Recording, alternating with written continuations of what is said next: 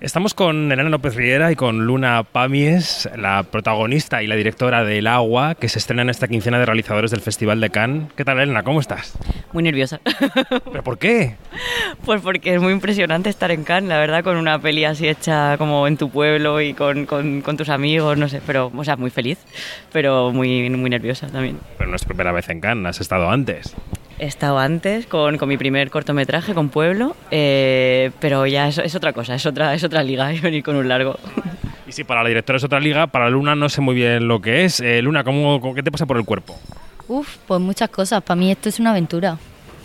Una aventura que estoy disfrutando muchísimo. Hasta los nervios estoy disfrutando.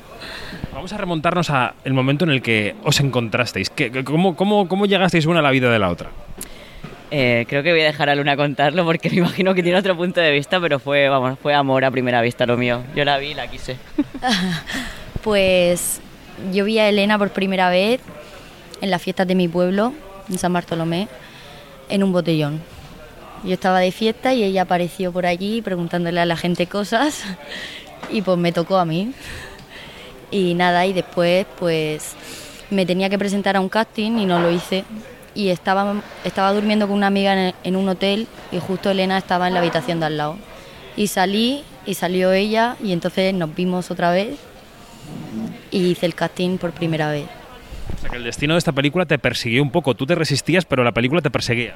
La película me perseguía, sí, hasta el último momento. Es un poco como el agua en la película, ¿no? Que es inevitable.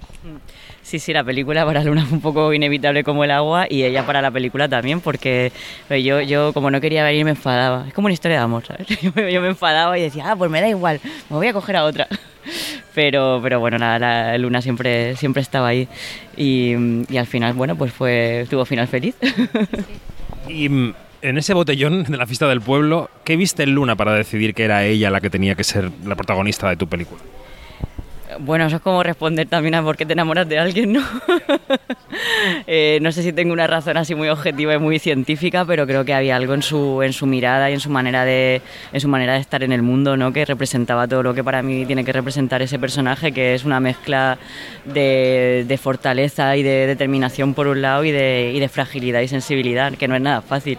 No todo el mundo tiene esa capacidad de, de estar con una presencia eh, muy potente, pero al mismo tiempo sobrevolar, ¿no? Y creo que Luna, que Luna tiene eso. Oh, qué bonito, me muero. qué bonito. Bueno, la película yo creo que tú nos dirás, ¿no? Nace de un poco de la necesidad de, de, transmitirle a la pantalla todo lo que tú has vivido, de tu tierra, de la Vega Baja del Segura de Orihuela, de lo que de lo que han contado las mujeres toda la vida, de las historias que se han transmitido. Pero bueno, expresarlo tú, cuéntanos por qué quisiste hacer el agua y de dónde parte, ¿no? Eh, bueno, el agua, como mis tres cortometrajes anteriores, los he hecho en, en mi pueblo, en Orihuela, en la Vega Baja del Segura.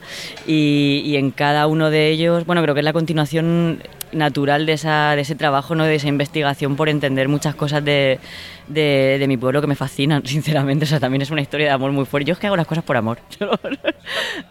como una historia de amor muy, muy fuerte eh, con mi pueblo, pero que también, como todas las historias de amor, pues tienen sus momentos eh, buenos y sus momentos malos, ¿no? Y sus dolores y sus violencias, porque yo me fui, también quise irme del pueblo, ¿no? Hace, hace muchos años. Entonces hay algo de ese querer volver y querer irte y no, y no ser ya de ningún lado, ¿no? Que, a mí me, constituye, me trabaja y hace como que vuelva, que vuelva siempre a hacer películas. Y en este caso, en el caso del agua, pues es de una fascinación que tengo con, con, la relación que tiene la gente allí con, con, ese elemento, ¿no? con el agua, porque es una tierra agrícola principalmente, eh, se vive del naranjo, de limones, de la huerta, entonces se necesita mucha agua para regar y siempre estamos como en lucha porque no tenemos agua, es una región muy seca y porque llueve muy poco, o sea, muy pocas ocasiones, pero cuando llueve, llueve muchísimo y genera catástrofes a lo largo de toda la historia. Entonces ese miedo es casi ancestral, ¿no? Y Luna, que lo ha vivido en sus propias carnes, en su familia, o sea, todo el mundo tiene una historia de una inundación, de la casa que se la llevó por... Entonces esos miedos se van quedando en, la, en, la, en el imaginario de, la gente, ¿no? Y, y, muchas veces hay respuestas científicas y explicaciones científicas y muchas veces no. y a mí de esa mezcla entre lo que se puede explicar con la ciencia y lo que no se puede explicar con la ciencia y que hay que recurrir a otro tipo de explicaciones fantásticas es lo que me, lo que me interesa y un poco de ahí viene la peli. ¿Cómo fue el proceso, Luna, de la película? ¿Había, ¿Hubo un proceso de ensayos o no? ¿Había un guion cerrado o no? ¿Era un proceso más fluido con la directora? Cuéntanos cómo lo viviste como actriz, que es lo que ha sido, por mucho que sea una actriz natural, lo que no había hecho nada antes? Bueno, al principio eran ensayos, yo no había leído nada de la peli, hacíamos cosas muy locas, como llorarle a una naranja. ¿En serio? Sí. y después ya empecemos a hacer casting con más gente, conocí a las chicas y ya íbamos, sabíamos algo de la peli, aún no habíamos leído el guion. Y nada, y después leímos el, yo leí el guion, me encantó, me enamoré de la película. De nuevo el amor. Sí, de nuevo el amor y nada, y, y todo genial.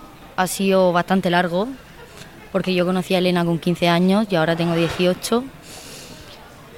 Y, y lo hemos disfrutado todo, los ensayos, los castings, el rodaje y ahora esto.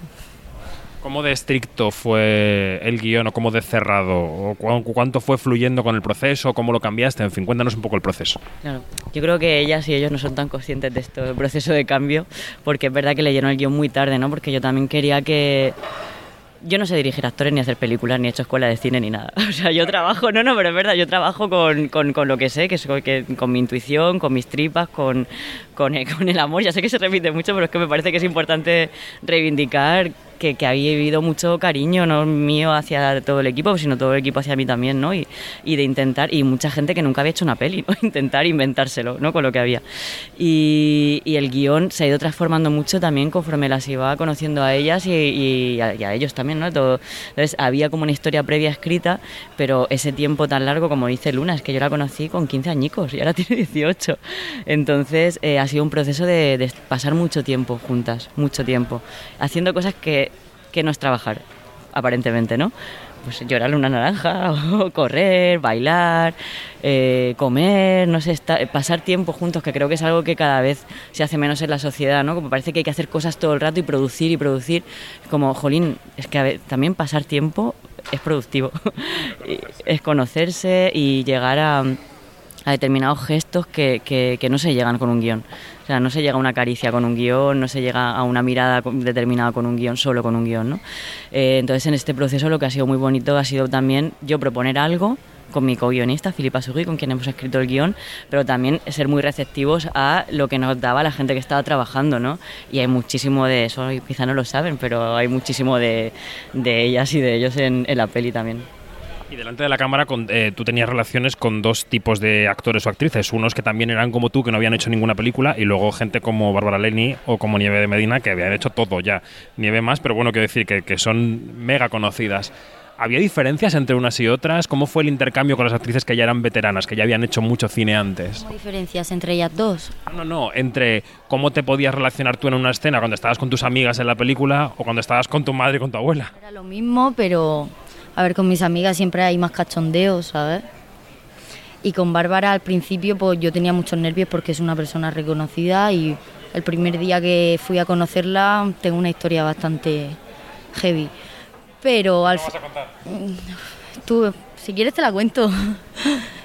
eh, yo me fui a Madrid a conocer a Bárbara y de los nervios me puse a vomitar en medio de Gran Vía. Pero bueno, al, fin, al final pues es una persona, igual que todo, y me ha ayudado mucho, he aprendido mucho de ella y, y yo he estado súper a gusto con Bárbara, con Nieve, pero claramente no es lo mismo que estar con mis amigos.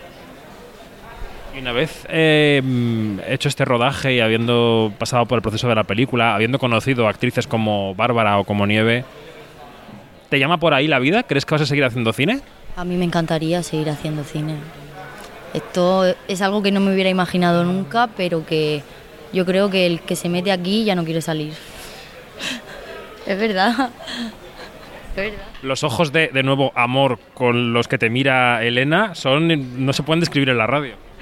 Eh, sí, sí, es que es que hay que quererse más, no sé, que también ya está bien de también de contar siempre los sufrimientos de las cosas. Yo es que no sé, a, a mi alrededor mucha gente sufre haciendo pelis, yo soy muy feliz. No sé qué pasará a partir de ahora, pero con todos los nervios y todo, a veces me he puesto por la noche, cierro los ojos y digo, mira, si me muero mañana habré vivido esto, ¿sabes? Habré vivido ese rodaje porque fue... Eh, sí, hubo mucho amor y claro, tengo mucho amor por Luna, tengo mucho amor por toda la gente que me ha dado, que me ha dado tanto. Es que al final, eh, jolín, convencer a la gente para que te sigan una locura y oye, que quiero hacer una peli y dices, tío, es que hay gente en un botellón claro, es como la gente le da mucho, te da mucho también, entonces me siento como que, que, que, he recibido mucho amor y que lo he dado también y, y, jolín, que soy muy pesado con esto del amor, pero, pero creo que también es un motor, ¿no?, para hacer las cosas. Dices yo, lo has dicho un poco de broma, yo creo, ¿no? Pero lo de no sé rodar, no sé dirigir actores y tal, pero has tocado en una tecla no sé si generacional, pero sí que está ocurriendo en el cine español de hablar de la tierra, de las raíces, de los orígenes. En estos meses, claro, Alcarrás es una, referencia brutal para todos, pero bueno, Asbestas, que viene también a este festival, tiene algo de relacionarse con la tierra, de volver al origen, de cómo eh, a veces nos olvidamos de lo más pequeño y de lo más inmediato. ¿Por qué crees que por qué crees que esto ha resonado con tantos cineastas a la vez, muchas de ellas mujeres, no? Eh, es que yo haría, la, yo, yo respondería con una pregunta un poco a la gallega, eh, ¿por qué no sucedía antes, no? claro, que porque tiene que ser una excepción, es que ya era hora, ¿no? De que, de que se contaran otro tipo de historias en otro tipo de lugares, desde otro tipo de puntos de vista, ¿no? O sea, yo creo que la pregunta que tenemos que hacernos como sociedad un poco es al revés, ¿por qué no contábamos eso, no? Y Asbestas no la he podido ver y a, Rodrigo Sorogoyen no lo conozco, pero Carla es una amiga y, y, y y el agua tienen unos procesos, han ido muy en paralelo porque, porque es que hemos ido en paralelo prácticamente. Las películas se escribieron en el mismo piso porque compartimos residencia de, escritura. Eh, luego nosotros rodamos, terminamos de rodar y enseguida empezaban a rodar ellos. O sea que ha sido todo muy... Carla es una amiga y bueno, ha hecho un película, o sea que más se puede decir del Alcarrás, ¿no? Entonces yo creo que, la, un poco para mí la respuesta es una pregunta y, también es reivindicar que se cuenten otro tipo de acentos, otro tipo de voces, otro tipo de lugares. Eso ya, era hora de de que llegara. Y el camino hacia adelante, ya nos preguntado a Luna cuál es el suyo y ella ya nos ha dicho cuál quiere que sea, cuál le gustaría que fuera. A partir de aquí, ¿qué ves delante de ti? ¿Qué veo?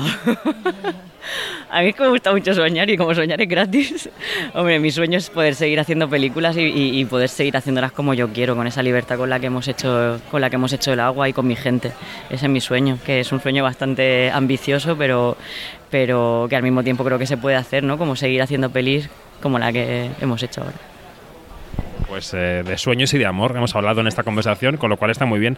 Oye, mucha suerte en este festival, que os vaya estupendo, eh, también en la llegada a las salas, que llegará en los próximos meses, y encantado de conoceros. Gracias Luna, gracias Elena.